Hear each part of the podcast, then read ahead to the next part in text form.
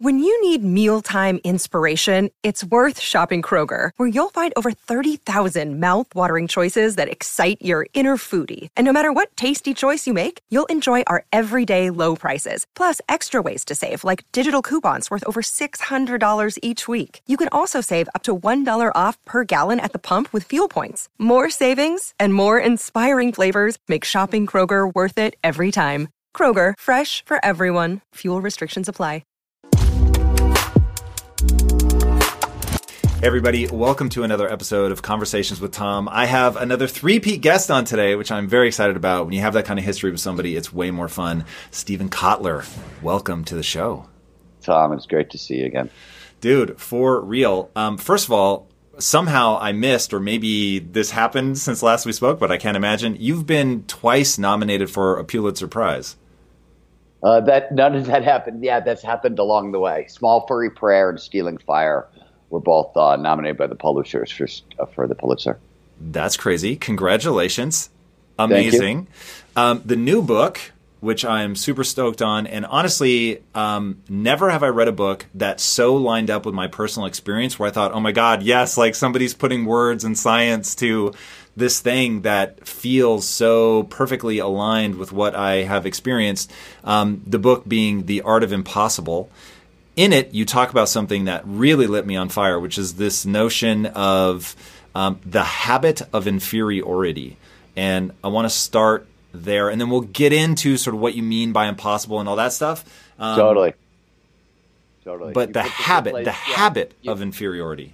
All right. So I wish I, I, I wish I would have known it was coming because the habit of inferiority is, is a quote from Harvard psychologist William James, and it was it's either in the very first psychological textbook ever written 1901 or uh, something he wrote right around then. So this is turn of the century. And what he was talking about at the time was the fact that most people have second wins, right? We have a first win, you get tired, you push through, you got a second win. He said, but most of us have no idea we've got a third wind and a fourth wind and a fifth wind because we never get used to even pushing into that second wind let alone beyond. And he said the reason is that human beings, one way or another, are designed to work at much greater speed and with much greater efficiency, but we've gotten the habit of inferiority, right? We are we've gotten used to performing at a mediocre level, and that's what we expect. And for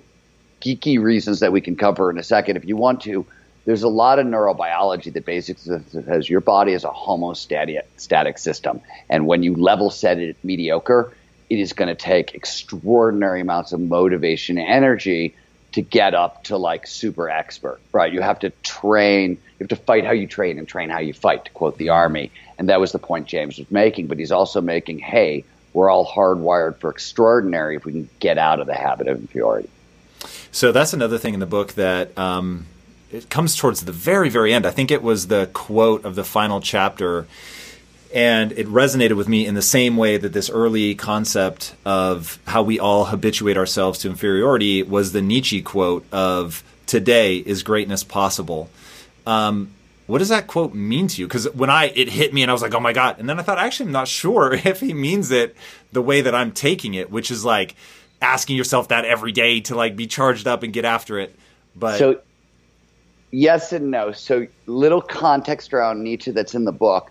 Nietzsche was the is considered the first modern high f- performance philosopher or thinker. And the reason when I say modern, what I mean is he did his work right after Darwin wrote The Origin of Species. So suddenly, oh wow, body evolves over time, shaped by evolution, and blah blah blah. And if you want to understand how to kind of improve the body or understand the body, you need to understand evolution. Nietzsche said, and it was one of a whole bunch of thinkers who were like, hey, wait a minute, mind evolves, consciousness evolves for those of us interested in getting more out of our life. He was interested in becoming the Ubermensch, right? The Superman. He thought it was in all, within all of us. I tend to agree. James tended to agree. The big difference, Nietzsche said, hey, only 10% of the population should try this. James Why? said, no, no. Um, he, very good point. Maybe true today, doubtful. His point was, and this was – from Nietzsche through about the humanist psychologists. So, like Jung sort of thought this way, and then you get into like Carl Rogers and Maslow, and that's sort of the line. So, in the 30s and 40s, it starts to shift. But the general thinking was, to it really blunt, mommy and culture way too much. And most of us, this remember, 18th century Victorian era, right? And Freud especially was like, the weight of mommy, the weight of family, the weight of all that psychosis you're inheriting, and the weight of these really repressive cultures. If you don't, like ever, all of them said you have to break with this stuff completely. Um, I think that's probably still true today to some level. You have to become your own person, and autonomy really matters for peak performance, et cetera, et cetera. But I don't think culture is nearly as restrictive. But all that also depends where you were born, what you look like, what kind of money you have, et cetera, et cetera. So wait, he was saying that you're so weighed down by this stuff that you won't be able to break out of it, so don't even bother. And by the way, no, no, so no. I've no, he was saying that most people are not going to be able to pull it off. Um, he had a formula, like as I laid out. Nietzsche had a four-step process that has not really changed. He was trying to follow the biology to becoming you, the Superman. Yeah, to becoming the Superman. And as you said when you read the book, you went, oh my God, it's all this stuff. The reason it's all this stuff is we are all biologically shaped by evolution. We are all designed for peak performance. There's a limited set of tools. There, there's a lot of them, obviously, but they're limited. They're meant to work in an order, in a sequence, and that, like Nietzsche, anybody who's ever done this, when they read The Art of Impossible at any level, right, you should read and go, oh, wow, there's a bunch of stuff that's familiar to me because I'm doing it. I didn't know all this other stuff was around it. To people who haven't really gone after super high hard goals, it may be completely new to them. And wow, there's a blueprint. Who knew? But for folks who have gone hard, they should have your experience of, oh my God, I didn't like. Here's all the science. Here's here's everything in order. I did all this shit. Of course you did. There's we all have the same biology to work with. So, so Nietzsche noticed it first. That that's what I want to talk about. So I've never read Nietzsche, and forgive me, I'm sure I'm mispronouncing it, but it always feels weird to when you hear somebody say it to then just immediately adopt the, their way of saying it. Um, so what is how did he define a Superman? Like I think of Superman, the guy in tights with the cape flying, literally, yeah. who's okay, right so, over my shoulder. No, so all these people were interested in what Abraham Maslow started terming self-actualization. They were interested in becoming the very best version of yourself that was possible, right? And for Nietzsche, all that was much of that was about like creative self-expression also. So when he talks about being the best version of yourself, he's sort of like you're excellent in a kind of innovative genius kind of way. And the, the quote I love from Nietzsche is man is something to be overcome. What have you done today to overcome him? What did he mean by that? Like your weaker, meant, inferior no, nature? Well, as I, so the point we've been making all along is the only thing peak performance can be is figuring out how to get your biology to work for you rather than against you. But when you're not working with your biology, it will actually work against you, right? And it really will, like, you know, sort of crush you one way or another. And I'll give you a simple example. We can go into a lot of detail, but there are eight major known causes of depression. Two of them are the very familiar ones. One of them is genetics, right? I don't have, I can't manufacture serotonin or dopamine, take your pick. And the other is trauma, obviously. The other six are li- literally about what happens when you screw up your intrinsic motivation. What hap- right? When you're not when you're not living with passion, purpose, regular access to flow, all of the things that essentially the art of possible is, are about the tools that I'm, we're breaking down. When you use them right, the result is Superman. When you use them wrong or don't use them at all, if you're not using the organism the way the organism is designed to be used, the result is anxiety and depression. And we're in the middle of the largest anxiety and depression kind of epidemic in the history of the world. So there's it strikes me that there's a correlation here. That's interesting. So um, I want to push on this idea of of man is to be overcome, and what have you done today to overcome him? So if man is sort of the baseline biology, and I have to understand that I'm having this biological experience, and I've got to work with my biology instead of against it. Let me give you a simple example. Let's get out of the theoretical. Simple example. Yep. So one of the things peak. Perf- so let's back up and what when we're talking about tools for peak performance simplest, most powerful tool we have is our attention is focus. Focus actually takes quite a bit of energy. What, like if you think about, I got to pay attention to something I'm not totally interested in, you're burning a lot of calories. The brain is 2% of your body mass, 25% of your energy at rest. So when you're expending energy, right, big energy hog, the brain always wants to conserve energy. This is why when I said earlier we're homeostatic creatures and we get stuck in mediocrity, it's this problem. The brain wants to conserve energy. It doesn't want to burn extra energy if it doesn't have to because it's trying to keep you alive. Makes sense. Um, there are a lot of our intrinsic motivators give us focus for free. When you're curious about something, you get focus for free. When you're passionate about something, think about romantic love. When you fall in love with somebody, how much attention you pay to that person, that like that neurochemically is the same neurochemicals underneath any passion, right? Passion of entrepreneurship, the passion doing a podcast, passion for writing a book, all of it's the same cocktail. Fear is a great one. Fear is a fantastic focusing mechanism peak performers, and you I know do this, I do this. When you're looking for a new challenge, you're like, well, what the hell scares me a lot? Because I know I'm going to pay a lot of attention to it, and you go in that direction. You can't do that until you've laid in some other peak performance skills. But once you get good enough to use fear as a compass, basically, you get a tremendous amount of work done that everybody else has to spend energy on for free simply because you've learned to like process, you know, handle the fear and, and you can trust your ability to step up to the challenge, et cetera, et cetera, all those kinds of things, you're getting tons of work done for free. So when it works, what are you getting for fear? Focus for free. When it doesn't work, what are you getting? Anxiety and depression, one of the largest epidemics on earth. Does that help? Yeah, yeah, for sure. So going to the core concept of the book, which – definitely feels like a companion piece to some of the earlier things you've written, especially the rise of Superman. You know, coming to understand just how far human potential is out there. Um, and the early thing that you talked about, you know, that fourth and fifth wind, um, that's the thing that, that David Goggins said that always resonated with me. When you just think you're broken, you're spent, your your second wind is dead and gone, you couldn't possibly go anymore. You're only forty percent of the way to your actual abilities, and I, that just always hit me so hard reading the book, one, I love that you go into the process and make it seem like, hey, you can get better at all of these different steps. But there was one thing in the beginning that I found really interesting, and that is that you called it the art of impossible and not the science of impossible, even though you go ham on the science in the book. I'm guessing, or maybe not, but I'm guessing that you at one point considered that sort of alternate take on the title. Why'd you ultimately focus the reader on the art of this all? It's a great question. And despite the fact that every single thing I did in, you know, I'm crazy about evidence based performance, right? Like, you know, at the Flow Research Collective, we're training about a thousand people a month at this point. Oh. You know, uh, between it's, I've trained, I think, at this point over a hundred thousand people. So there's a tremendous amount. Besides the neuroscience of how to research, get into flow, or just peak. Yeah, how to get into. Well, you can't flow comes with peak performance, right? So like all that stuff together, that's a lot of data points, is my point. And so almost everything in the book is based on that. But a couple of things that are true no matter what.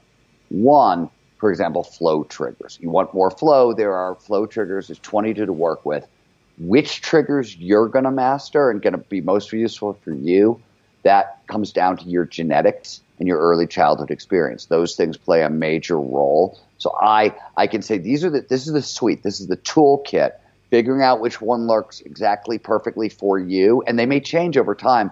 That's an art. That's a self awareness that you're going to have to carry into the world. That's not something I can say, Tom, is exactly what you do. It's based on the evidence. And so, like, I, my staff, like, I'm trained as a hardcore investigative journalist from a time when we had crazy, crazy fact checkers. So, like, I have five sources for every you know, fact I, I try to put in the book. Everything's been checked with five other, you know what I mean? And I'm just nuts about it. And the scientific method, I work with some of the smartest neuroscientists in the world, and they won't work with me if I'm not super crazy rigorous and I start spouting nonsense in public. Right? My company goes away. So like everything is super.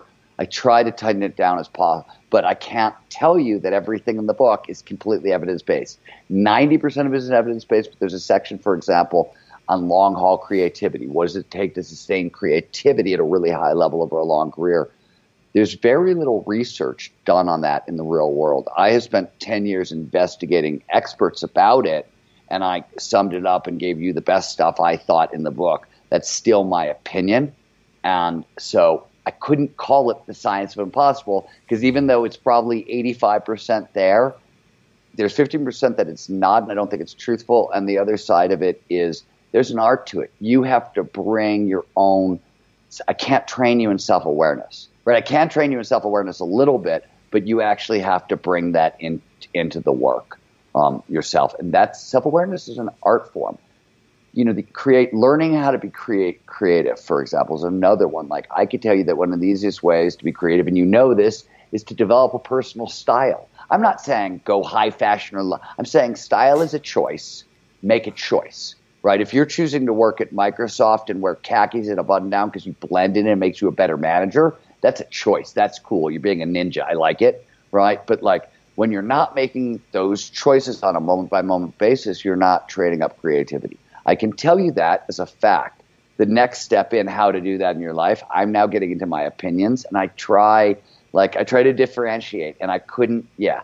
So that's me being a geek and like just an, a reporter and like a guy trying to like work in neuroscience um, and be credible and respectable and things like that. But that's really why.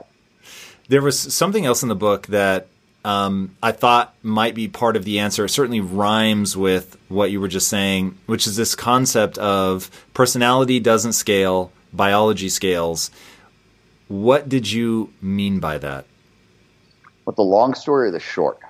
Um, I'll take the long one. What whatever is is most so useful. Here, here, here's the here, this is because this is a lesson I learned the super hard way, and I'll, so I'll, I'll, go. I'll go in the middle, but I did not have a normal life by any stretch of the imagination. I was a working magician by the time I was ten years old. I was doing bar mitzvahs and weddings. I was working in restaurants at eleven years old, doing birthday parties all Saturday and all Sunday.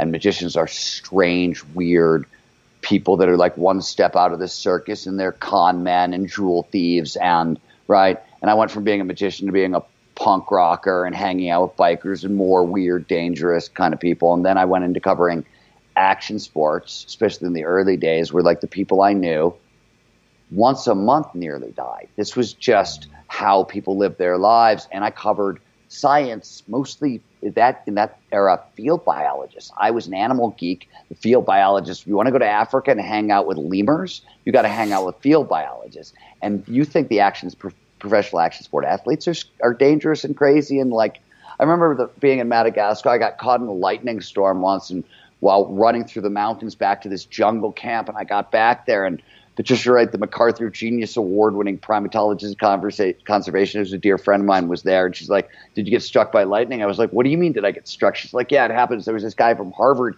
He got struck twice on the way back once." Oh, and I and I was like, the people literally like I'm hanging out with people who routinely like they get struck by lightning twice and still make it back to camp, right? And this is just like another day. So my point is, my risk tolerances were totally out of whack.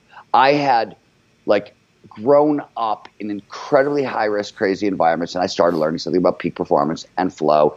And look, when anybody learns a little bit about peak performance, about flow, all that stuff, you make the same mistake. You start giving advice, especially those people you care about and love, and you, you're like, oh my God, I see so much potential in you. If you only just, right? And because I had was publishing books and I was writing columns for Psychology Today, and like I had some street cred, they took my advice. And one person nearly died. Two people, one guy put himself in the hospital. One woman almost put herself in the hospital almost caused a divorce. Two friends still won't talk to me, and I don't blame them. Um, the point is that personality doesn't scale.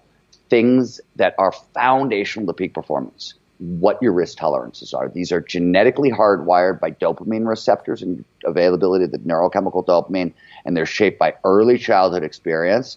You can change them over long periods of time, like a decade, You cannot flip a switch and do it overnight, no matter how hard you try. And it's really dangerous to do it. And it's not just that, where you are in the introversion extroversion scale, same thing. So there's about 10 critical things to peak performance that are biologically or biologically hardwired and set up by early childhood experience that create your personality that have huge impacts on how you should study and learn peak performance. There's another reason why it's an art and not a science, and this is the same answer.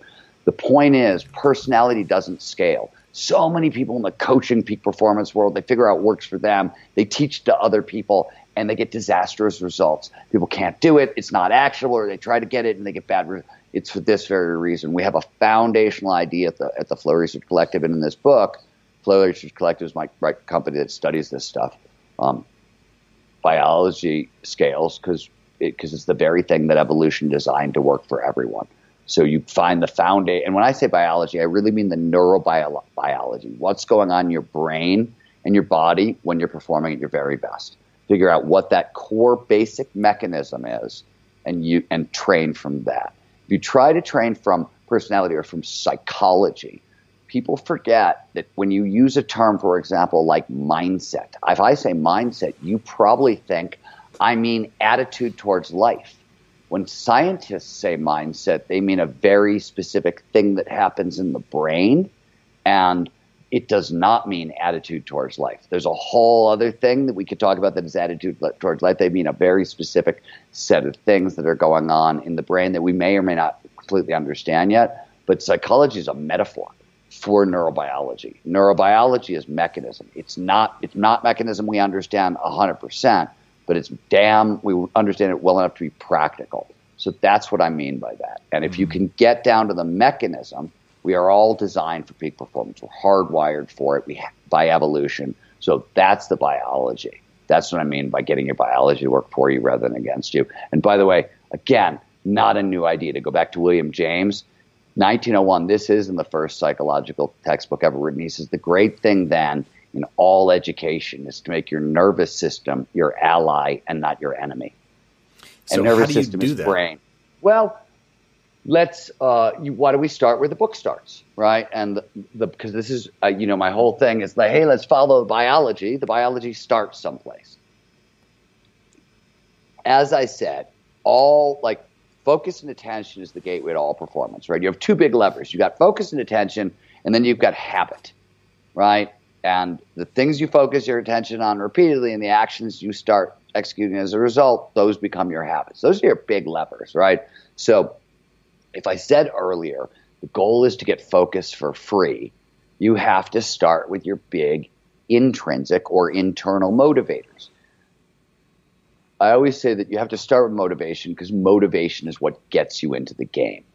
Um, and you, when you're interested in that, you really now, there's a certain amount of safety and security stuff that um, sort of you have to be able to pay your bills and have a little left over, right, before this stuff starts working. If you're below that line, you have to solve that problem first. This isn't 100% of the time, but as a general rule, um, meaning like Maslow's pyramid's not a real thing. It's not really a pyramid, but he wasn't particularly wrong about that for biological reasons. If you're not if you have too much anxiety and fear, I can't make a living, I can't pay my bills, how am I going to eat?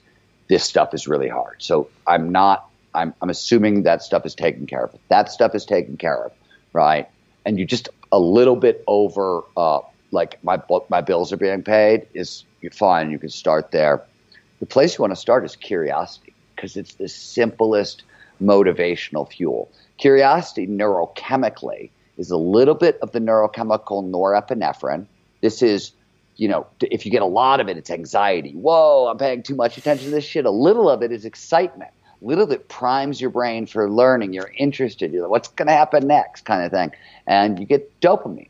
Dopamine is talked about as a reward chemical, a pleasure chemical. Cell phone dings. You know, you got that's dopamine, that pleasure. But it's basically a it's a focusing chemical, but it also gets us up for the fight. It's a get it gets you ready to take risks or you know encounter the world or step up. That's what dopamine's all about. Now, is curiosity inborn, or can you do things you to totally, generate yeah, it? You, you, can totally cultivate curiosity over time. And the way you literally, I mean, it's not that hard. You literally have to notice anything that catches your attention and give it a couple extra, explore it for one extra beat. Just follow, start following your curiosity.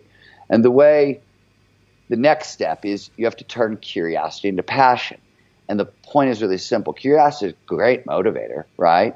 When you're inter- interested and curious about something, just think about any TV show you're kind of, oh my God, I didn't know they did ice fishing on Mars. Look at that, honey, right? Like you're paying a little bit of attention um, and you're not working at it. Passion is the next step. Passion is literally the intersection of multiple curiosities.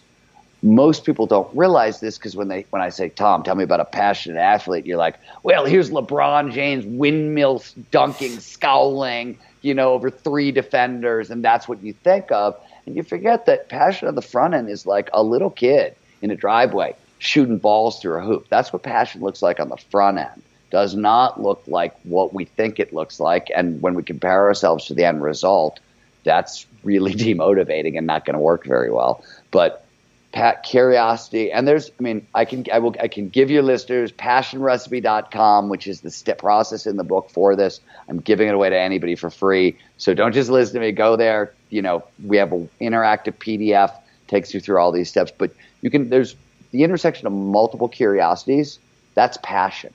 Neurochemically, it's more dopamine and more uh, uh, norepinephrine, just a lot more.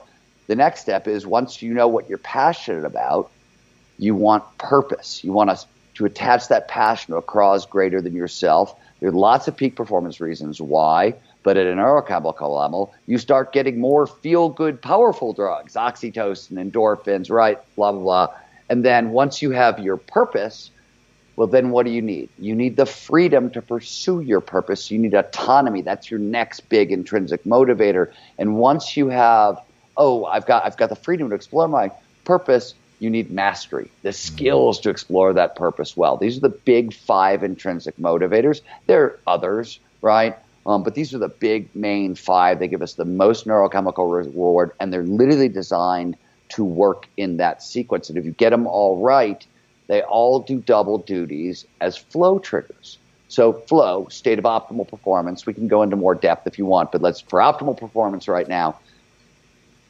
Flow follows focus. It only shows up when all of our attention is in the right here, right now. So all of flow's triggers drive attention into the now. They do this by increasing mostly focusing chemicals like norepinephrine and dopamine, do a couple other things, but that's not important The point is, all these things curiosity, passion, purpose, autonomy, mastery they're all flow triggers. On their own, you'll get a little bit of like neurochemicals, maybe not enough to put you in the state, but when you get them all in a row, you're doing your work and it's flow 60, 70, 80% of the time. And since the uptick on performance and flow is so enormous, so huge that not only, I mean, along the way, anytime you have any of these things, you're getting so much more work done for free, right? You're getting farther faster. And by the way, once you get all your intrinsic motivators, right, lined up, you know exactly, I've got skills for mastery. Cool. What do you do next? You need goals. Where the hell am I going?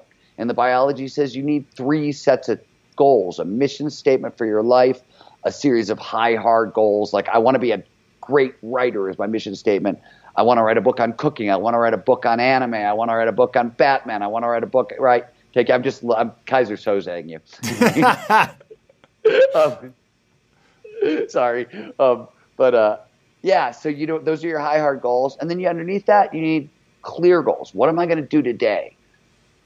Precisely, and then it goes on from there. My point is, that's a system.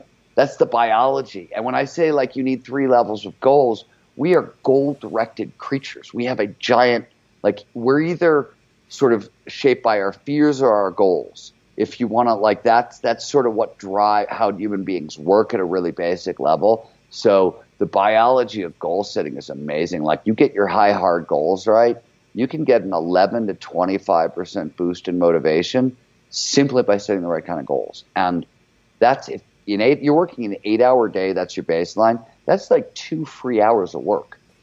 Give give people the idea around what a high hard goal is. A high hard goal is exactly what I said. If, if my mission statement purpose is I want to be a great writer or I want to end world hunger, let's say it's I want to end world hunger, then my high hard goals is I want to become a vertical farming expert. I want to learn everything I can about restorative, sustainable agriculture. I isn't part of the to, definition though that it needs to be like within your reach, but hard, so that you not, want some not right out of the mission statement. Right, mission statement goal. That's a big high hard goals should be within your reach, but they should be like one to five year timelines within your reach. Is how I think about them. Different people sort of put different time horizons on them. Um, what this research shows is one to five years. I find personally, with the rate of change in society and all the other work I do with Peter and all that stuff, I find I can't set high hard goals that are farther than three years in the future because so much is changing mm. that I, so I that's the window that I I have started working in recently. Um, but I again, you also have to figure out what's right for you in that one. I think. Um, and yes, but it's got to be attainable. And the whole point is um, you have to break them down. If it's not, if you can't wrap your head around and believe it's attainable, break it into chunks until the chunks are attainable. You guys know I have a very strict diet that I stick to, except for very special occasions. And I do that so that I can bring my best every day to what I'm doing. And a big part of that strict diet is high quality animal protein and my go to source of trustworthy meats and seafoods with no added hormones or antibiotics ever is ButcherBox. ButcherBox is a premium meat subscription service that delivers 100% grass fed beef, free range organic chicken, pork raised crate free and wild caught seafood all directly to your door. I cannot recommend ButcherBox enough. When you eat ButcherBox, you are giving your body the best possible building blocks to work with so you can reach your full potential. You've got to take care of yourself at a cellular level if you want to hit your peak consistently. So ButcherBox is the key. Sign up at butcherbox.com slash impact and get our special deal. ButcherBox is offering our listeners a free for a year offer plus an additional $20 off. And that means you can choose salmon, chicken breast, or steak tips free in every order for a year. Sign up today at butcherbox.com slash impact and use code impact to choose your free for a year offer. Plus get $20 off your first order. This show is sponsored by BetterHelp. You will never be able to reach your full potential if you are riddled with stress and have a lot weighing on your mind. I can tell you from my own experiences with stress and negative thought loops, you have to find a way to work through whatever it is that's weighing on you if you're going to have any hope of achieving your goals. Therapy can be an option for working through things. And for an online therapy option that is super convenient and flexible, be sure to check out BetterHelp. With BetterHelp, everything is 100% online and getting started is quick and easy. A brief questionnaire matches you with a licensed therapist and you can switch therapists at any time for no extra charge. Get things off your chest, process through things with BetterHelp. Visit betterhelp.com slash impact theory today to get 10% off your first month. That's betterhelp, H-E-L-P dot com slash impact theory. In today's highly unpredictable and rapidly changing world, the smartest move you can make from a financial standpoint is to actually understand how money works and how markets move. Because if you want to have any chance of investing your money wisely and growing your financial portfolio, you have to make a profit. And the only way that you're going to do that is either by setting and forgetting or actually understanding what's going on at a macro level. So whether you're a seasoned investor or someone looking for extra guidance, today's sponsor, Yahoo Finance, has got you covered with all the tools, data, and news that you need in one place to grow your knowledge base around what is happening in the world of finance and to make sure that you have the right goals and you're executing well. Yahoo Finance makes it easy to consolidate your accounts so you can effectively and efficiently manage your entire portfolio. Personally, I love how straightforward their platform is to use. It is very simple to get the information that I need. And Impact Theory's own chief financial officer is exactly the same, spending time helping me frame exactly what is going on from a global perspective so that I'm making the smartest decisions that I can. I definitely recommend that you check out Yahoo Finance for comprehensive financial news and analysis. Visit the incredible brand that so many great investors use at yahoofinance.com. It's the number one financial destination. yahoofinance.com. Once again, guys, head there now, yahoofinance.com. Right. And those are your high hard goals. part of what I find so intoxicating about your work and just like the space of peak performance is you know, going back to where we started. So most people are living a really sort of shitty version of what their life could be. They're not pushing themselves. They're not setting high, hard goals. They're not making big demands of themselves. They're never finding out what they're actually capable of doing. And so, look, I get it. Personality doesn't scale. But so my obsession is with what I call the physics of being human. Um, what you would refer to as the biology. There are just some things that are true. They are universal. And I will postulate that doing hard things is universal. That there is some wiring in you to make sure that you went out and hunted and faced getting gored by something oh, yeah, no. raising kids.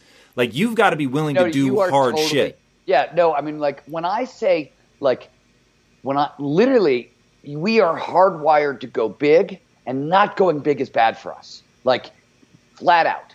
And we all know this. If the here's I always I say this at the beginning of the book, and I really believe this is true. Um, I think the only thing harder than trying to is the, of, than the sort of the agony of trying to chase down your dreams is the agony of not chasing down any of them. It is so much work. I kind of figure it's it's the way if I was being darker or more blunt or more punk rock, I would say, look, it sucks here. It sucks here for everybody. Doesn't matter. It's called life. It's just hard here. It's unpleasant. It's gonna be unpleasant, but it's going to suck whether or not you're trying to be Jesus, Gandhi, Martin Luther King, or you sit in front of the TV and watch reruns of Castle, right? what makes it suck, suck Mr. Kotler? I don't even think it's. I don't think it sucks. I just think there's like a. I just think it's hard. It is. I think life itself is. You said difficult. the agony of chasing your goals. Yeah, I mean, like, Tom, you've done really hard shit in your life the joy of life is doing hard shit. The joy of life is realizing that, oh my God, what I mean by meaning and purpose and and and when and we all know this. Think back on your life and what are the, my favorite things that I've ever done that mean the matter. They're never shit that you were given that accidentally popped into your life. That the stuff you worked really hard for, right? Like uh, that for me that list like my marriage i've been married for 15 years. Being married for 15 years is hard freaking work. You know what i mean? And really that's a dip that's a difficult kind of one. In the book i talk about the difference between capital i and small i and possible. Marriages are small i and possible to get right right? It's there's no clear gap bit point between a and b. And statistically right now pretty shitty odds of success right? Marriage right now you're 50% um, odds of success. And that's a, that's they're a little better than a lot of the other impossibles, but yeah, the notion of not going after big things is hard for you. Really, I resonate with that a lot. I think, though, that you're right that pursuing that stuff, there is an agony to it. There's also an ecstasy and yeah. the the ability to vacillate, to ride the waves of like, fuck, this really sucks, and I just failed at something, and it mattered, and it doesn't have to be a broken bone, but it's like, you know, I really went after something, and you've got the high of that, and then you know, like take your own context. Some of what you've written has been nominated for a Pulitzer Prize, like that's insanity. But then I'm sure there were other books where you were banging your head against the wall, um, and they didn't go where you wanted them to go, and so or just oh, like a shitty review. There are books that were nominated for Pulitzer prizes that, like, one of the books that got nominated for the Pulitzer Prize was the hardest thing I've ever done, and every every word sucked. I mean, literally, I've never had that experience. I didn't know you could have that experience. I had that experience. Um, now, but, what did it uh, suck because it was forcing you to confront your sort of limitations? That it was like everything it, was just. It. Uh, I had. It was. Uh, I was co-writing the book with somebody that was very difficult to work with. I had an editor that did not trust the subject matter at all. Like the book was nominated for a Pulitzer by the publisher, but one month before it came out, the editor called me up without my co-writer on the phone and said, if you don't rewrite this entire book right now, I won't publish it. Whoa. Uh, yeah, like it was heavy. They hated it. They thought it was wrong. They were scared by the subject matter. Blah blah blah. How'd we're you deal with that? Can um, can we talk about what book? I mean, there's only so many books no, you've written that have been yeah, nominated. Yeah, yeah. So yeah. All right, we'll look that up afterwards. But yeah, I want to I, I, I want to better I understand. Said too much, but it was the problem. No, no, no but so we'll we'll make it about you. Was, I want to know how you deal with that how do you deal? How do you stay like confident? Because this is something everybody can relate to. You believed in something, you've put the effort in, the energy, but then external forces are like, no, no, no, it's crap. And so, in that moment, uh, most people yeah, break. No, no, no. So I, so one, I've written a bunch of books, and I've gotten. I come out of one. I come out of the school of journal. I'm a journalist, and I that was where I was trained. And editors are the most merciless, mean people you've ever. They they're super overworked. They have narcissistic, lunatic bosses often um, who uh, start magazines, and they have incredibly high standards and no time. And they are. They say some of the example. I once spent three, four months living in a swamp in the Everglades, reporting a story where the only place to get food was a really dark, evil strip club in the middle of the swamp that like it was the only place you could get food. And, I was out there for three months reporting this story. I wrote it, I turned it in. Um, my editor called me up, and uh, the editor is, by the way, a very good friend of mine, and still to this day called me up. He's like, Steven, by the way, took me three months to report the story and five months or six months to write it. So I'm nine months in, and um, and I'm desperate for the money, by the way, at this point. I'm really poor and I need to get paid. This story is going on. Editor calls me up and he's like, Steven, there's just one thing I don't understand. And I'm thinking, oh my God, I'm so damn good. I can, like one thing. Cool. What do you got, man? Hit me. He's like, yeah, man. Every motherfucking word you wrote. And no shit, no kidding. And uh, like start over. And so what I've learned all along is the following.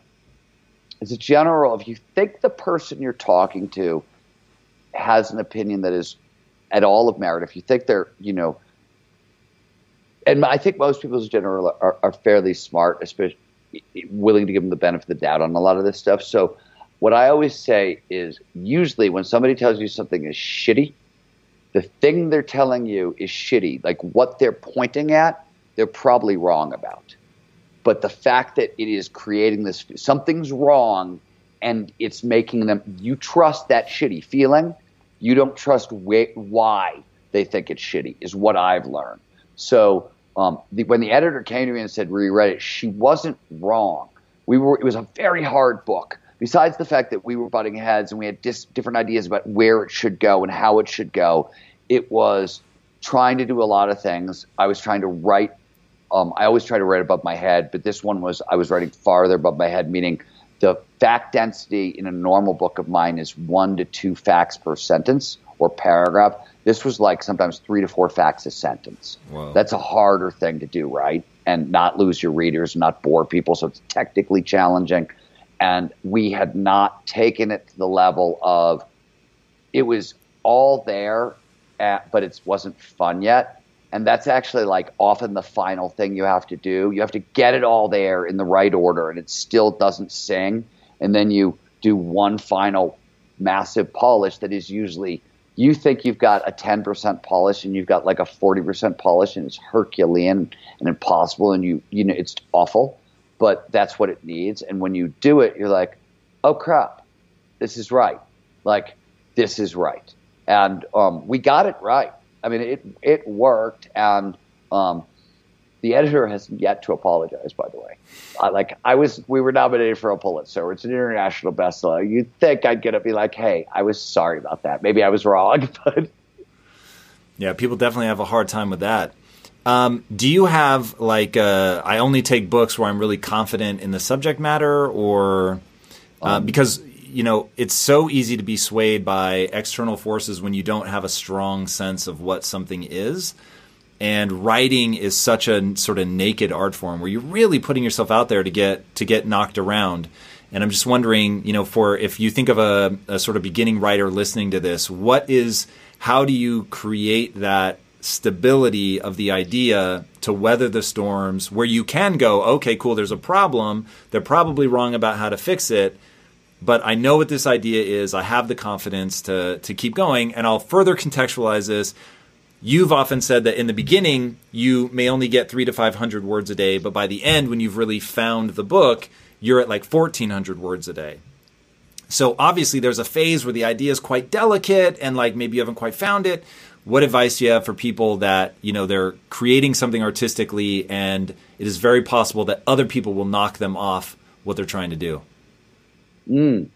So, I mean, the really long answer to that question is found in Flow for Writers, which is the whole, right, the, the class I built about this. So there's no short answer. But I'll give you some stuff that we talk about in the Art of Impossible that applies to sort of creativity in general and definitely book writing. That's some high percentage, probably over 50 of writer's block, of any kind of creative block, is you don't know your starts and your endings. Earlier, I said we are goal directed machines. I'm not, like, that's not a figure of speech. The brain has a built-in pattern recognition system. It links ideas together automatically. If you give it a place to start and you know where you're going, if you can pay attention, you will get like it will find all the steps in between. Goal setting is both about driving motivation and filtering reality. Our goals filter our reality when you don't have goal set property, you will not notice the op- the opportunities. Won't like you literally won't see them for neurobiological reasons we can go into. Um, but it works the same with creativity, right? You got to know where you're going. Think about like the simple example, the one that everybody can kind of get is we've all ridden a bike. When you ride a bike, you don't really s- steer for where you are. You look 30 feet ahead, right? Mountain bikers are taught to look 30 feet down the trailer. When your mom taught you how to ride a bike, look in front of you, don't look down at your tires, right? Because we, we're literally, as biological beings, built to go where we look, right? If you've ever surfed and tried to surf a tube, you cannot surf a tube. Everything is moving way too fast. You have to look yourself through the tube. You pull into that wave, you peg your eyes to the end of the hole, and that's how you get there when you walk a balance beam or a slack line, you put your eyes on the end of the thing, and that's how you get there. You can't actually steer consciously. We steer with visually by where we go. This is why visualization as a as a performance technique actually works. Same same system. These are all parts of the same system, and knowing your ending. So my point on this is, I have an outline. I um, I have a general belief I am not all that special. Meaning, if I'm really interested in something, a bunch of other people probably are too. That's just my general thesis is like, if I find this interesting, I'm not all that special. A bunch of other people are too. So I, if I can accurately communicate what it is that I find so damn fascinating and I'm willing to give 10 years of my life to it, I think there's a whole bunch of other people who go, "Oh yeah, that's cool. I want to. I'll read about that." You know what I mean? So that's the my modus operandi. I trust my instincts, and I've had the advantage of I've been having instincts like that in public for decades. I would pitch editors five ideas at a time. They would say four sucks. Do this one, right? And over and over and over and over again. So I've you know I've gotten I trust. I trust at this point. You know what I mean? And at a certain point, when you move transition from being a journalist to being a book writer, you just sort of have to go. Okay, I God, I hope people like my words because like I'm trying to turn words into money. That's the sort of the job. You know what I mean? Like we can make it all fancy and call it art and all, but like at a really basic level, I'm turning words into money, and that only works if I is if I write compelling, interesting words. And at a certain point, you have to just trust it there's something that you in there about the notion of turning words into money that reminded me of what we were talking about right before we started rolling, which is this idea that your early 20s is this utterly fascinating period in your life. And I think what I'm queuing off of is is sort of how you end up in that position where you're turning words into money. Um, and you were talking about um, Antimatter, a sort of visual arts collective that you were a part of or started um, in your early 20s and living in like a super dicey area in San Francisco.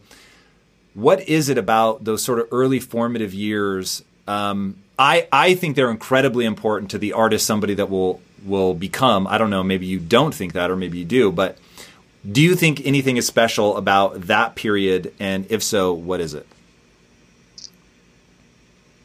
Uh, I don't know if anything is more like there's something special about that period. There's really something special about your 30s and your 40s. I mean, like there's adult development sort of follows a right a, a, a set set of patterns.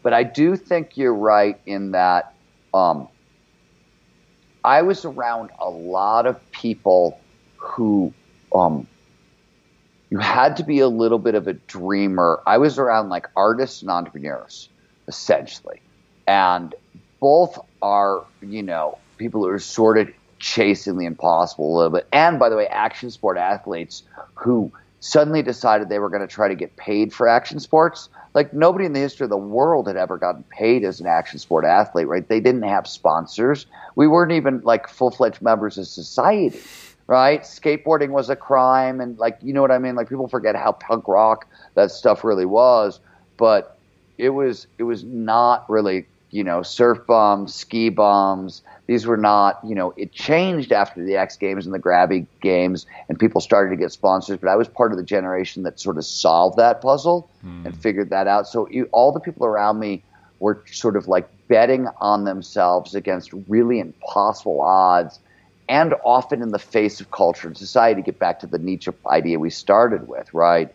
Um, that's what really I think that's one of the things that shaped me is you know as I said my my level of risk tolerance but my level of like what's possible in this life. I always say that like I was living in and around Squaw Valley in the early 90s I was 22 23 like after antimatter right? And coming out of that period when I was living at the largest performance and video house and people were getting famous. Like you know people were getting shows at major um, galleries and then made and museums and things like that. Uh, so like I was watching people really succeed.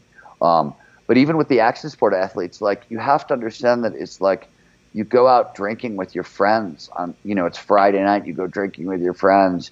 Everybody gets hammered.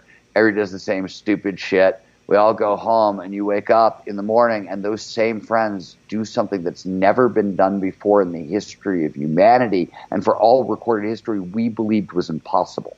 That's a very weird thing right? Peter diamandis was one of my close friends. He wanted to unlock the space frontier and it seemed really possible. The first guy who invented the uh, flying, uh, it was actually a flying motorcycle, Dezső Molnár, he was a friend. I was the first guy who ever saw the blueprints. He like barged into my apartment in L.A. one time and like spread them out. He's like, "Look, I've invented a flying motorcycle," and you're like, "What the fuck are you talking? You've invented?" And it turns out, yeah, actually. So this was that kind of world, and it was it was very hard to figure out where, like, what's possible. Where are the limits? Like, we're not supposed to be. We're supposed to be punk rockers. We're supposed to be dead before we're thirty like that was the crowd. We're not supposed to be redefining the limits of human possibility.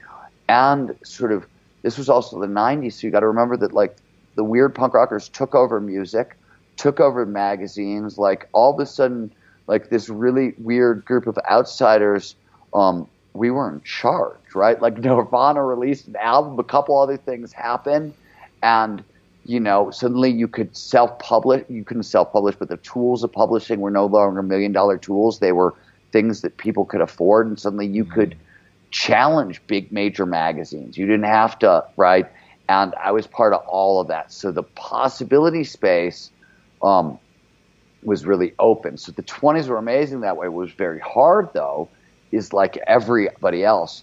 The 30s are when reality set in, sets in always across the board. So like I think one of the big differences between me and almost everybody else I knew is um, I just never gave up on that idea.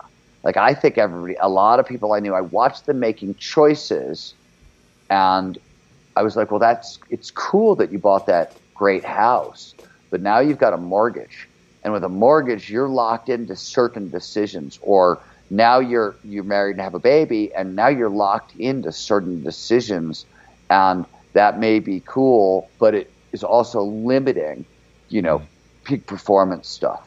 And I mean, you know, yeah, this is getting into good, why bad, I think the the twenties are the early twenties especially is such a magical period. You talk in the book really profoundly about creativity and the things that sort of lead to creativity. And one of the things you talk about is like the ability to do pattern recognition from sort of oblique angles, but that if you want to recognize those patterns, you must encounter a lot of patterns.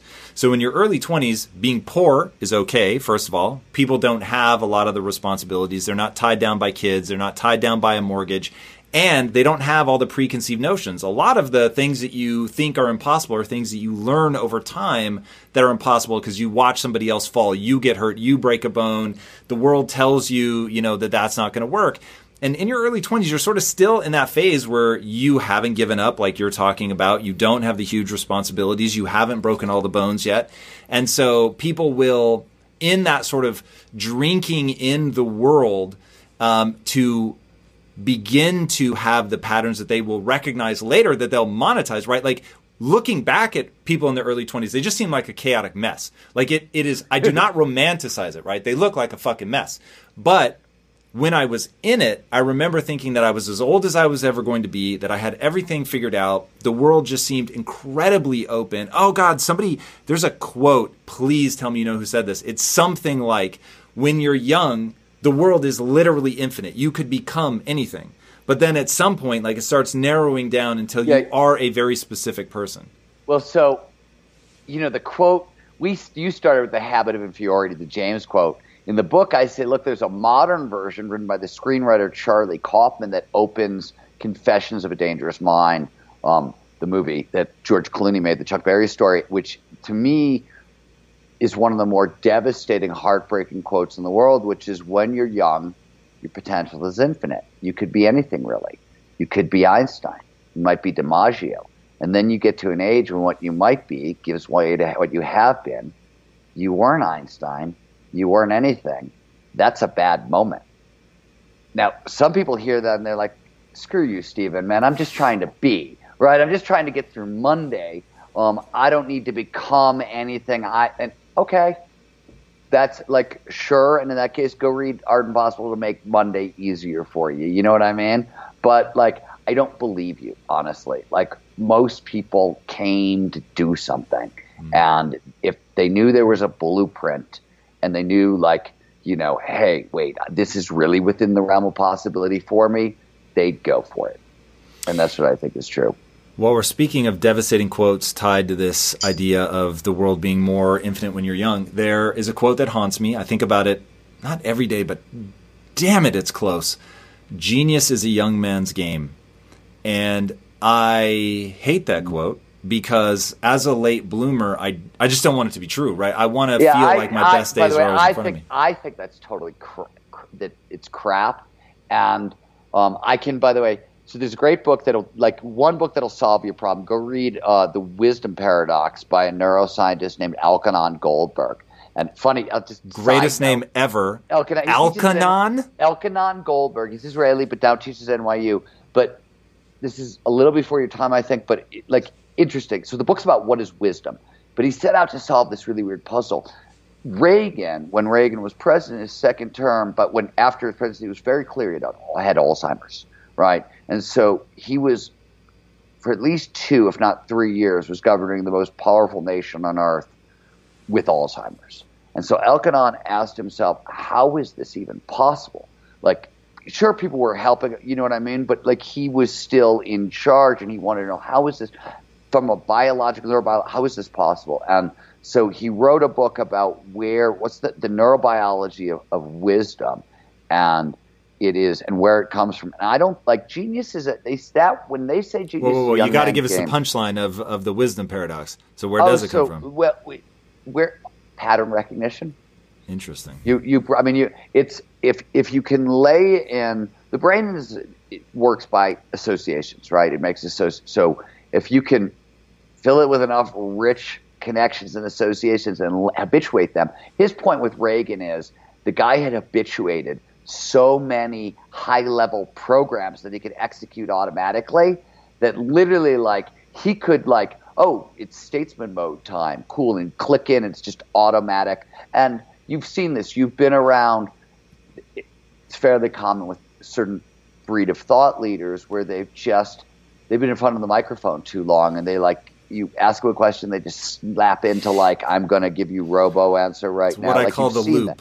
Right. Yep. The loop. So you've seen that. Um, Reagan just had more loops and higher level loops than a lot of people. because of you know he, his level of experience. That, but that was Elkhonon's point. But this is how we all learn, and that doesn't change, right? Genius is cumulative, and they always like when you actually look at um, some of the really good books on creative genius and where it comes from and what do we know, and sort of this is tangential to that idea I talked about long haul creativity. So there's a lot of this work that's been done.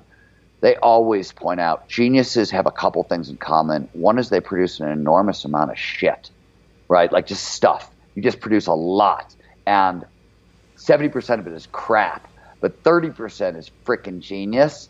And you right that's a commonality throughout history. It shows up everywhere. Um, so while quality is there there's also a quantity to it. And as you know quantity increases over time. What they were talking about though was the calcification of imagination that does occur as you get older. And that's that's real for a lot of neurobiological ways, but it's also completely defeatable. Like you don't have to get stuck that way. In fact, the art of impossible, like the stuff on creativity and long haul creativity is essentially a formula for, hey, here's how you keep developing your creative problem solving skills and don't calcify.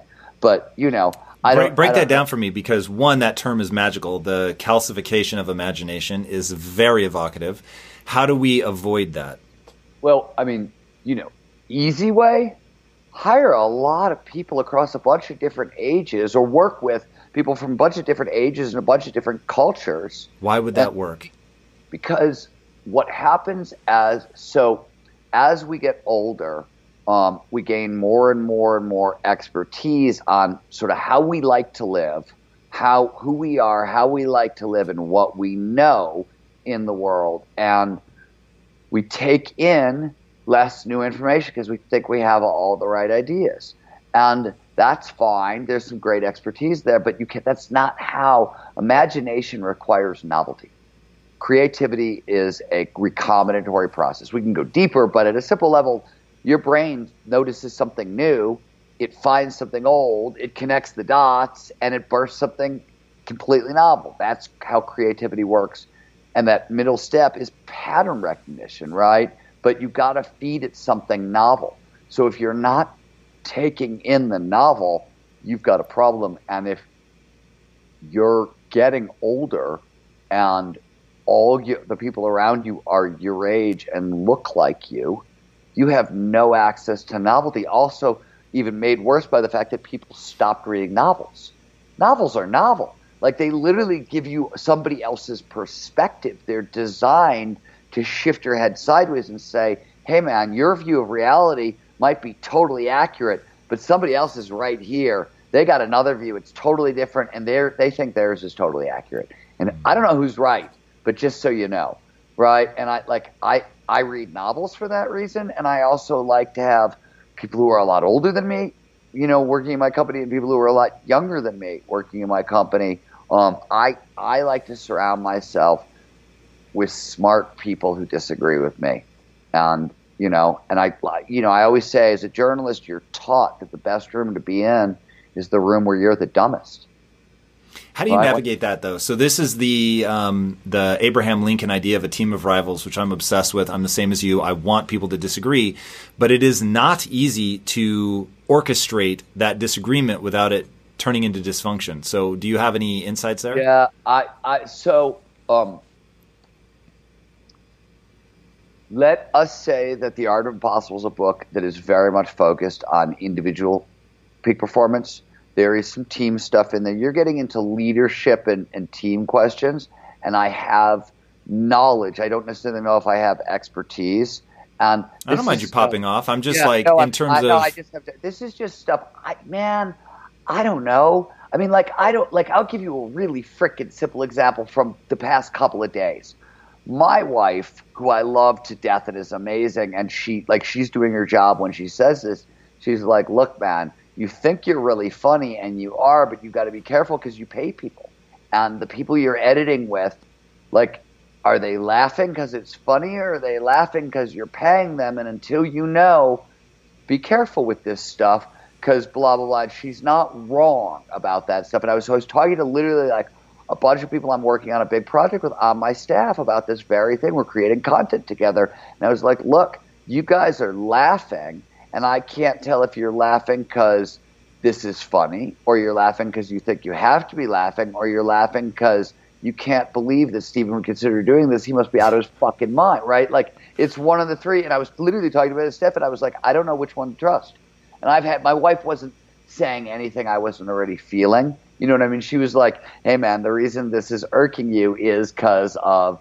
And I mean, I like the fact I think I work with some of the greatest people in the world who are my friends, but it doesn't change the fact that like 60 people work for me, and mm. you know, I'm excited that they get to do what they've always wanted to do for a living, and I can sort of make help make that happen.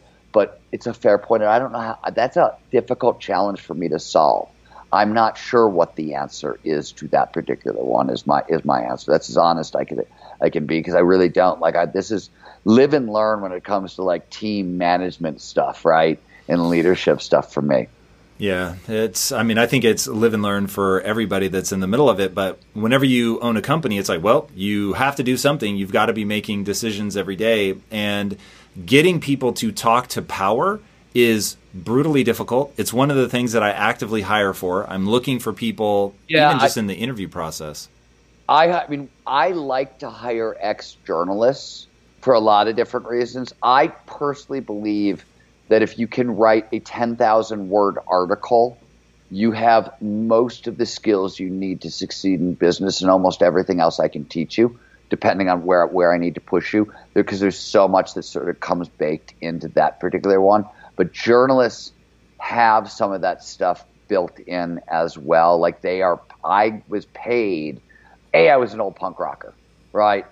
B, I was a magician, and like magicians, I was around the best in the world. Like literally, like you'd hang out a magic store and the biggest names in the world, the guys who were on Broadway or in Vegas were making millions of dollars at it, would come in and stand around and do card tricks with the 13 year old, 12 year old kids. Like that. How long just, did you stay practicing I started magic? Work, I started working when I was 10, and I sort of started to phase out around the time I was 17 because I started to realize that honestly to be great at magic and I don't like to do anything that I can't be great at you have to like lying to people ultimately you have to like that you have to like conning people or fooling people like that has to be part of the thrill for you getting over in that way and that's actually not a thrill for me.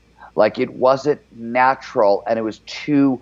I it, I was you know I didn't. It turns out that I like I liked part of the equation. It was the same reason. Like I played around kind of a lot of theater. I did a lot more theater than most people ever do, but it, again, it wasn't like it wasn't the right fit for me. I ended up you know, in a performance in art video gallery because I thought maybe performance art would work, and it didn't. Like it turns out, like when I wrote my first book, I got up on stage and started talking about like the ideas that I was actually interested in writing about. That was the right fit, and I was like, oh, this one fits. I can do this thing. Those other things weren't quite right, even though the urges were pointing in the same direction.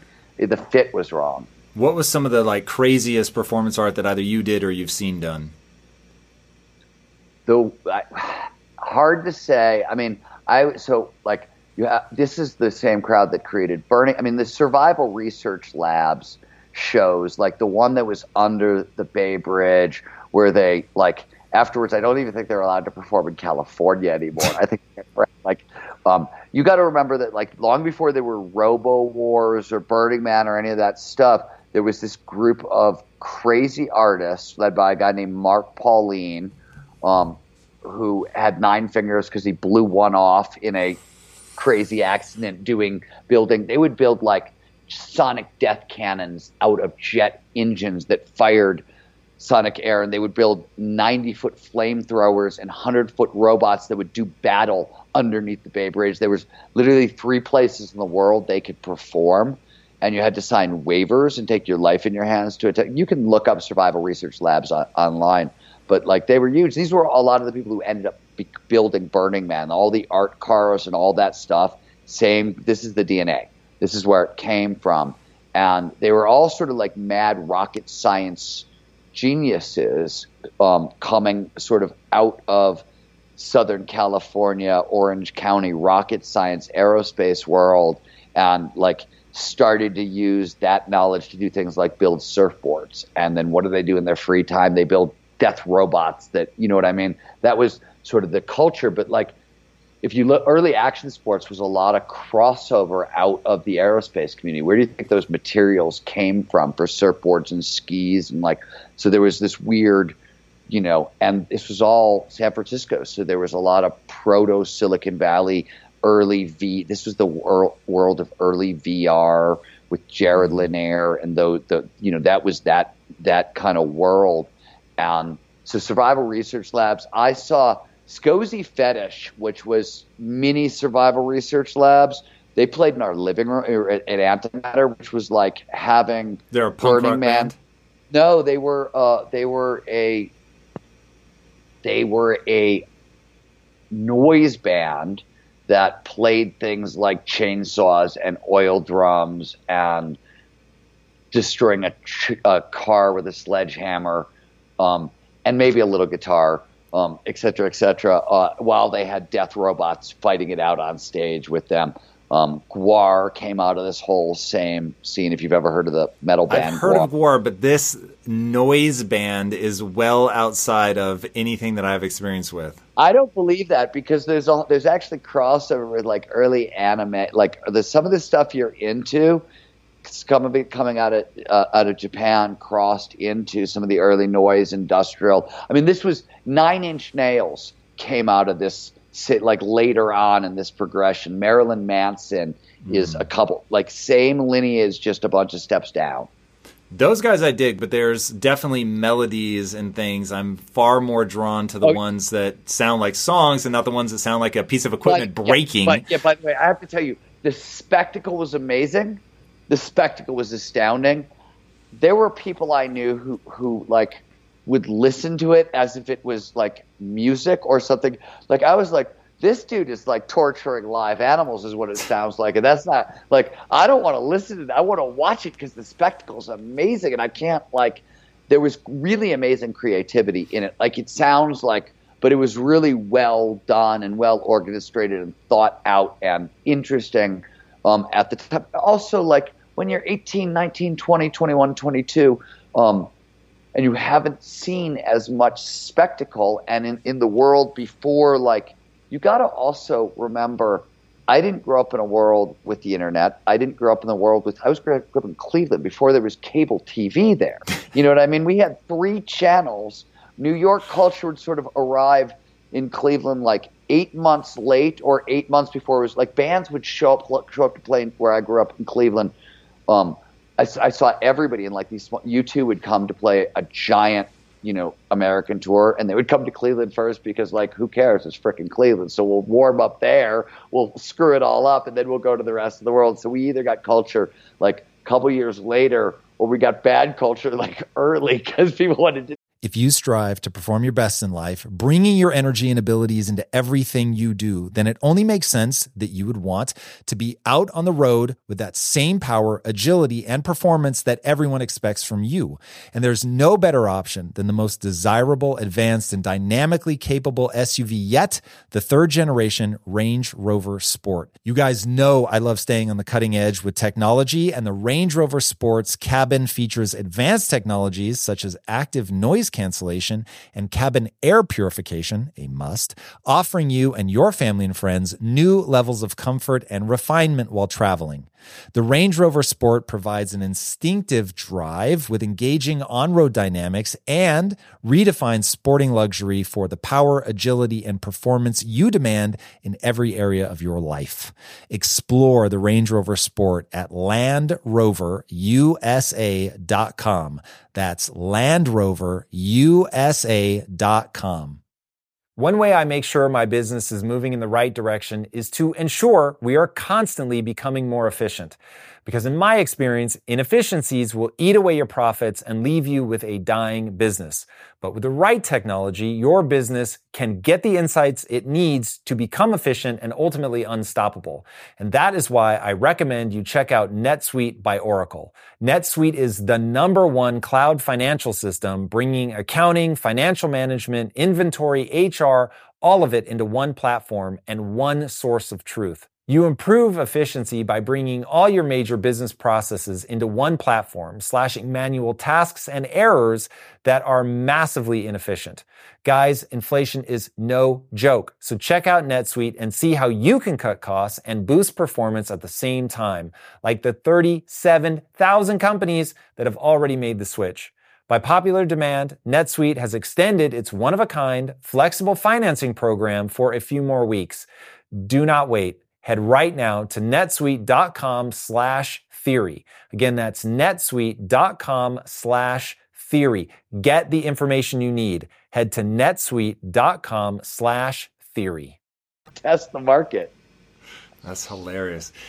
When I think about some of the sort of ultra creative, out of the box thinkers that you're describing here, people that make big battle robots before it's a thing, people that are turning chainsaws and flamethrowers into music ish. Um, it reminds me of the part in the book where you actually say, actually, maybe what you need is to think inside the box. You put forward some yeah, counterintuitive ideas around, you know, what creativity is and how to hack creativity. Um, how do yeah, we hack way, creativity? Yeah, we you, we covered that. So th- I earlier I said, know your starts and your endings. Right, that's a form of this there is the reason the blank page is so awful is we're not we're actually built to be creative sort of inside the box. It's much better we're much freer for a, a lot of ways. Um, the brain we're just freer with restrictions. With freer with restrictions, it's easier to be creative, but that takes a little while because uh, it gives us the the light at the end of the surf tube to look at and point our eyes at. Is that like how does that generate it lim- freedom? It limits the possibility space. The possibility space is too big when you can go anywhere. It you can literally go anywhere. And What are my choices? How do I pick? Right? When I have it, the I used to, you like it's like when I choose to start a chapter. I used to get really, I care more about the first line than I care about anything because it's where like it's my start and I got to get it mm-hmm. right. But I that used to cripple me, and then I realized that like no, just start. Like I'll give you a simple example. I write in layers. So my first pass is literally who, what, where, why, when. Who, what, where, why, when. My second pass are all the sort of like plot points that have to come. So who, well, where does he live, and what colors his hair, and what is it right, like those, that kind of shit. And the art gets added on last. And I and I do. Are you talking in, about I, when writing fiction or nonfiction as well? Anything, anything you've ever read of mine for the past twenty years or so, I write in layers. And I do that because the limit of the who, what, where, why um, is it once it's in place, then the art can be free. If I try to start with the style and I want to start with the art and the flair and the whatever, I am making a I'm locking myself into a position that I don't know if I want to be locked into. Like if I want to communicate, getting what I need to communicate out first before I layer the art in works better for me because the art shackles it completely down to one way. I don't know if I'm making any sense there, but there's a, there's a tremendous amount of uh, research that basically says, you know, if I say, Tom, create a funny sketch for me, go. You got two minutes. You're gonna get stuck. But if I'm like, Tom, okay, I need I need a funny sketch. I need uh, Superman meets Wonder Woman in a Bayou Cantina, and what's the talk, talk right? Suddenly, you can actually your brain is already like I can just look at you and I know you've got like one or two Superman meets blah blah in a cantina ideas floating around your head. I gave you some pre-existing limits. You know how to put these things together in a way that's kind of funny. It's automatic-ish. Your brain is a pattern recognition system and will do that. But if you say, if I just say, dude, just be funny, be be funny. It's got to be about mm. superheroes. You're like, what? I don't. There are so many. Yeah, that's right? it's, it's when that people invite stuff. me to give talks. I'm always you know, give me the theme of the event. Uh, have people ask me questions. Like, give me some sort of prompt. And you actually quote a jazz musician, I forget who, in the book, as saying you can't improv Mingus. off of nothing. Charlie Mingus. Yeah, you you can't improv off of nothing, and I think he's totally right. Yeah, that that it's makes a lot thing. of sense to me. It's the same thing as. It's the same thing with like So I like think about foot. Football is a really great example because for foot play, football plays last about seven to eight seconds, nine seconds. Um, and for the first six seconds or so, you have a job to do, right? Bill Belichick, do your job. Well, that job actually is going to last about six seconds. And then if the play is still going, it's because either somebody doing something good or the play has broken down and you're freestyling and you've got four seconds to be a creative genius. And that's what makes football so challenging is because you have to play, color completely with the, in the lines for the first half of the play and then be an improvisational genius for the second half of the play. And that's a really like that's a really strange thing for people to, to learn how to do. It's really hard. And it's also it's a very it's a very flowy game but only if you get enough repetitions. And mm-hmm. being that it's contact sport it's super violent, it's hard, right? Like it's it's it's got a bunch of really interesting limiting factors that make football a very interesting sort of like. I like watching it for like the creative puzzle solving of like they're trying to create limit. And what when a coach is creating plays. He's creating limits. He's saying, look, this is the play. This is what we're going to try to do. But if it doesn't work, I'm setting it up. These are the bounds, and you freestyle inside of it because if you freestyle outside of it, the quarterback is going to have no freaking clue where to throw the ball. But I'm giving you limits. Freestyle inside these limits, and we can find you, kind of thing. Mm. That's an example that everybody can kind of wrap their head around. All the males who like football, or all the people who like football. Um, sorry, I grew up in a world where women didn't really like football. Now women like football, and I love that. that makes me a lot happier. Yeah, no joke. Uh, I want to talk about creativity, how we expand it, drugs and how it plays in. In the book, you give an example, which of course I thought the punchline would be that drinking messes up your creativity. But you actually give an example of there is like a sweet spot right below, or at least this is what they tested, right below the legal limit. And they were able to solve word puzzles faster and with more answers than people who uh, were sober, which I was very surprised. And how far does that extrapolate? So uh, with which question do you want first? Do I you want booze or creativity first? Uh, well, in the book, you were talking about booze as it ties to creativity. Yeah, so what no, I'm trying to figure out is how do I two questions? Do you want me to answer the booze question first or the creativity question first? Go go with creativity. Okay. So, um, one thing that's worth knowing: the part of the brain that finds farther flung associations between ideas appears to be uh, the dorsal anterior cingulate cortex. Don't worry about that. that's just a fancy name for like this is where it is, right in the brain. That's what it and, and what it looks like. But I'll ignore that. What we know is that when the more anxiety in your system, the more logical and linear your brain wants to be. And the extreme example that everybody is going to go, oh, wow, I didn't think of it that way, is fight or flight. When you're facing a really big challenge, your brain says, no, no, no, you should not have lots of options. You'll die. We're going to give you two. You can fight or you can run, right? Those are your choices. You can actually freeze. There's three, but like fight, freeze, and flee is less sexy than fight or flight. So people leave it out. But like literally, that's that's not just at the extreme. That's every step along the way. So the more fear, the more anxiety, the less creativity. Your brain wants logical, linear, safe solutions. The less anxiety, the and and and booze, uh, low. Uh, they didn't get people drunk. They took them right up. I think it was right below the legal limit is where they got them a little a little tipsy. Um, is um, first of all, you get dopamine from booze. So that's a feel good drug. So you're in a better mood. We know like being in a good mood is one of the best hacks for creativity, right? For sure. And it's this mechanism. When you're in a good mood, you feel safe and secure. So your brain will find farther flung connections between ideas. Simpler way to do it, by the way, is look at a wide vista and try to look out the corners of your eyes. Your brain goes, oh, so when you're anxious, you focus really intently. Mm. So when you're looking at your peripheral vision, your brain goes, oh, well, focus isn't really intense. You must be calm. And it actually activates your parasympathetic nervous system. It calms you down. Um, so it's a very, if you're looking to calm yourself down really fast, looking out of your peripheral vision seems to be one way to do it. Um, this is not my work. This is Dr. Andrew Huberman's work at Stanford. We do some work with him. This is this is stuff incredible, dude. I love that guy. Yeah, Andrew's great. Um, so uh, same thing. So one, booze puts you in a in a better mood, and two, so dopamine neurochemicals are the brain communicates in two ways, right? Electrical signals, chemical signals, and um, neurochemicals are multi tools, right? They do lots of different jobs in the brain. Dopamine amplifies focus. That's one of the things it does. It also rewards any behavior that like has a survival value.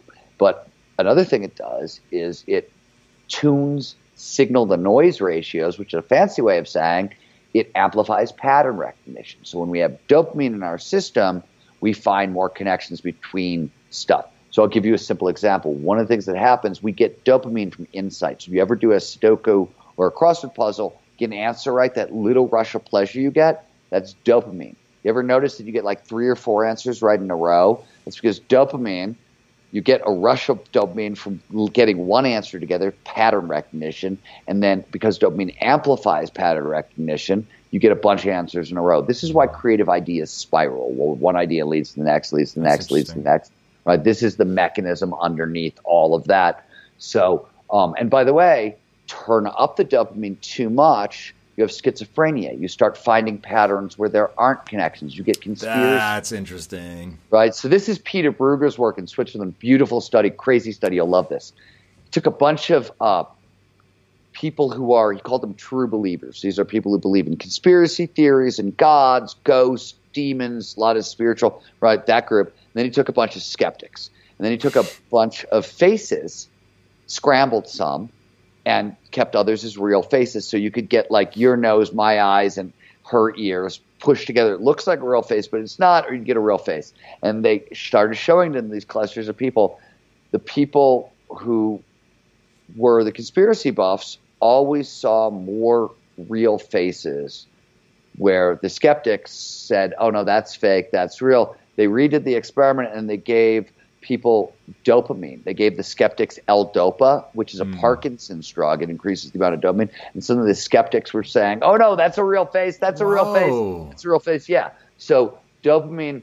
This is why also like all that when they give L-Dopa to people, you can suddenly spontaneously develop gambling addiction. Yes, right? I've heard about that. That's a love of patterns. That's about patterns and reward and whatever. But you can also um, this happens fairly frequently, people have like second, third creative careers. Like they get on L-Dopa for Parkinson's, mm. and they have like this creative flowering ah, because of the, right. So it's a high, it's a sort of risky okay, okay, thing. okay. Hold on. But, so why?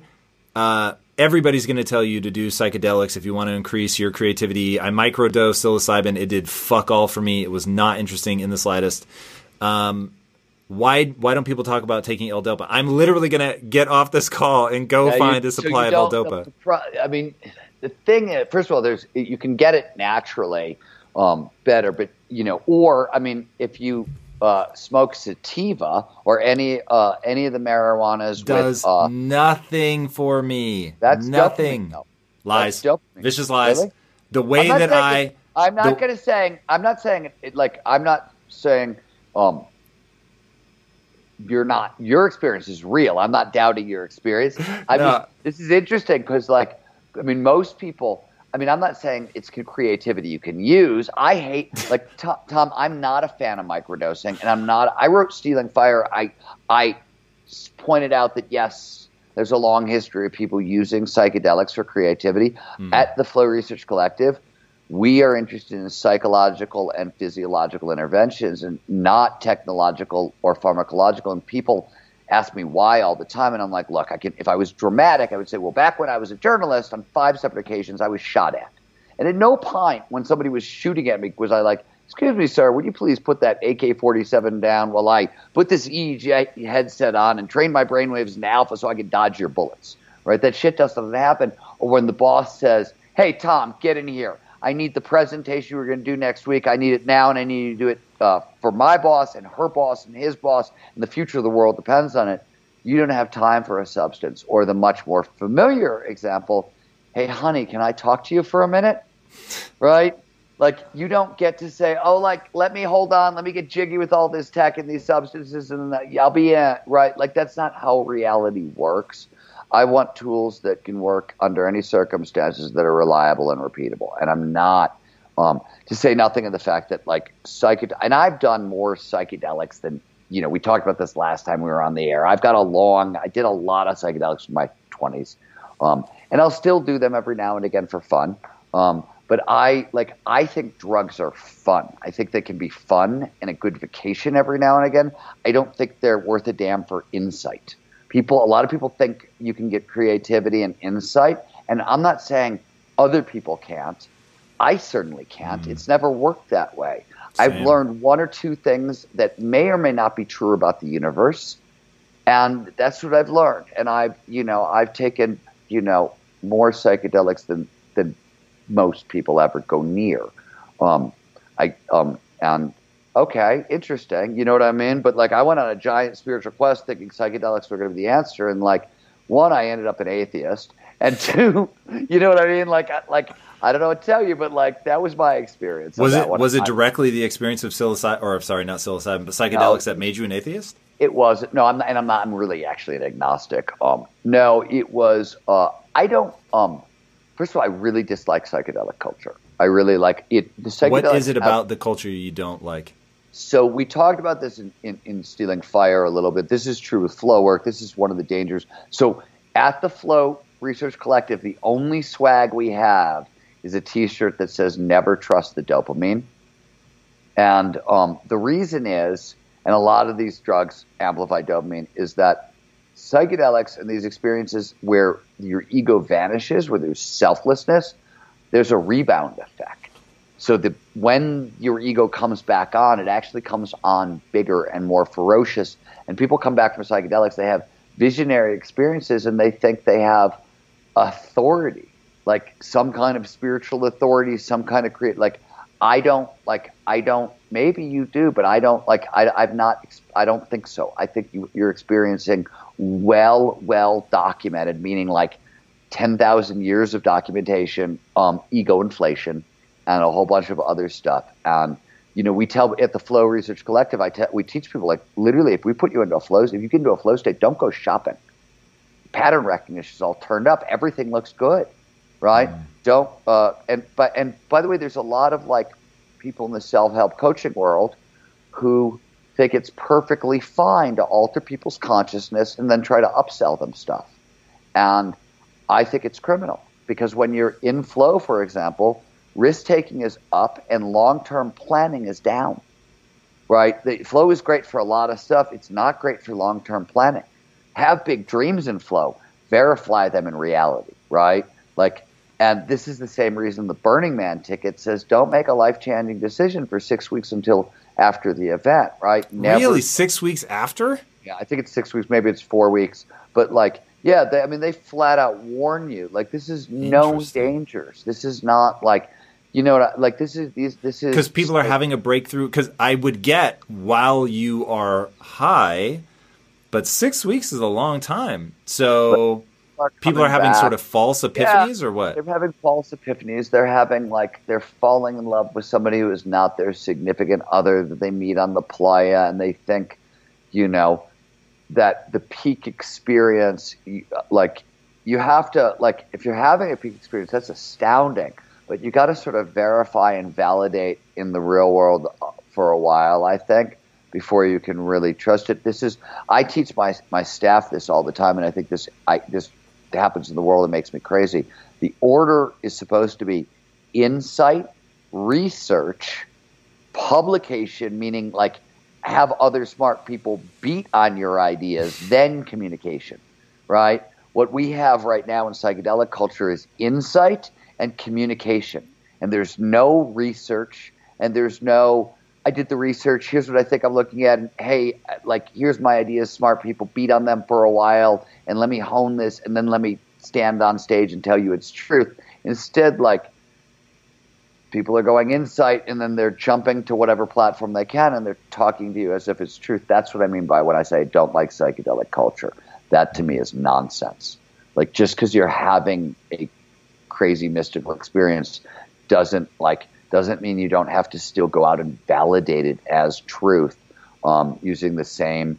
We, you know, we have truth filters. We have there's a whole bunch of stuff in Art Impossible. Here's how you evaluate knowledge quickly. Right, you're gonna have to learn. You're gonna have to accelerate learning skills, and you're gonna need truth filters. Scientific method is a truth filter. Investigative journalism, the way I was, that, those are truth filters. Uh, Elon Musk's first principle thinking that Peter and I talk about in in bold. These are all how do I evaluate information quickly and things like that. When when engineers want to know what are the boundary conditions, right? What are the limits? They, what they're saying is everything beyond those limits is where the nonsense or the breakthroughs are. But it's either or, and you just got to know, right? I'm not saying don't learn the weird ass shit, but know that this is the line, and once you step over this line, it's an open question go explore for sure, but like there's a line, and like you know, I was a reporter who specialized in the cutting edge, and I that was the hardest thing to always figure out like where's the line in this field where I'm not exactly an expert, right? I'd go into like genetics, and you have to know well this is established truth, and this is somebody's wild idea, and it may be right, it may be wrong, but like if you're going to publish it, you've got to know where the line is just so you can describe it to most people. Hmm. Like, hey, this is what we know for sure. This stuff may or may not be true. You can make up your own mind. Here's here's the way to do that. Um, blah, blah blah. That I feel is responsible and smart. And I don't know. Did that answer your question at all, or did I just go off in some other? No, tangent? no, no. You did for sure. And uh, I think Truth Filters is a great place to wrap up. Steven, as always, man, thank you so much for spending the time with me. The Art of Impossible, I really enjoyed it. Like I said, I there are precious few books that so line up perfectly with what I have experienced. I forget who said it, but something along the lines of the if the research doesn't validate what is actually happening, then there's a flaw in the research. So to see it line up with things that I couldn't have put the eloquent words to it that you have, or and I certainly didn't have the science behind it uh, but it's so lined up with what life seems like to me. Um, it was very, very eye opening. So thank you as always for putting out another amazing piece of work into the world. And thank where can people you. learn more? Get the book, follow you, whatever the case may be. Yeah, all that. Uh, so the book, um, theartofimpossible.com uh, is, is, is a place. StevenKotler.com um, is another. And we talked about the passion recipe. So passion recipe, one word, dot com. That's for everybody listening um, as well. But the art um, is, uh, it was where you find it. Amazon, Barnes and Noble, support your indies. And Tom, uh, once, first of all, it's an honor that I've gotten to be on your show three times. Thank you for the interest in, in, in the work that I do. And, and thank you for the work that you do in the world. Appreciate it. Man, my pleasure. Guys, speaking of things that you will appreciate, if you haven't already, be sure to subscribe. And until next time, my friends, be legendary. Take care.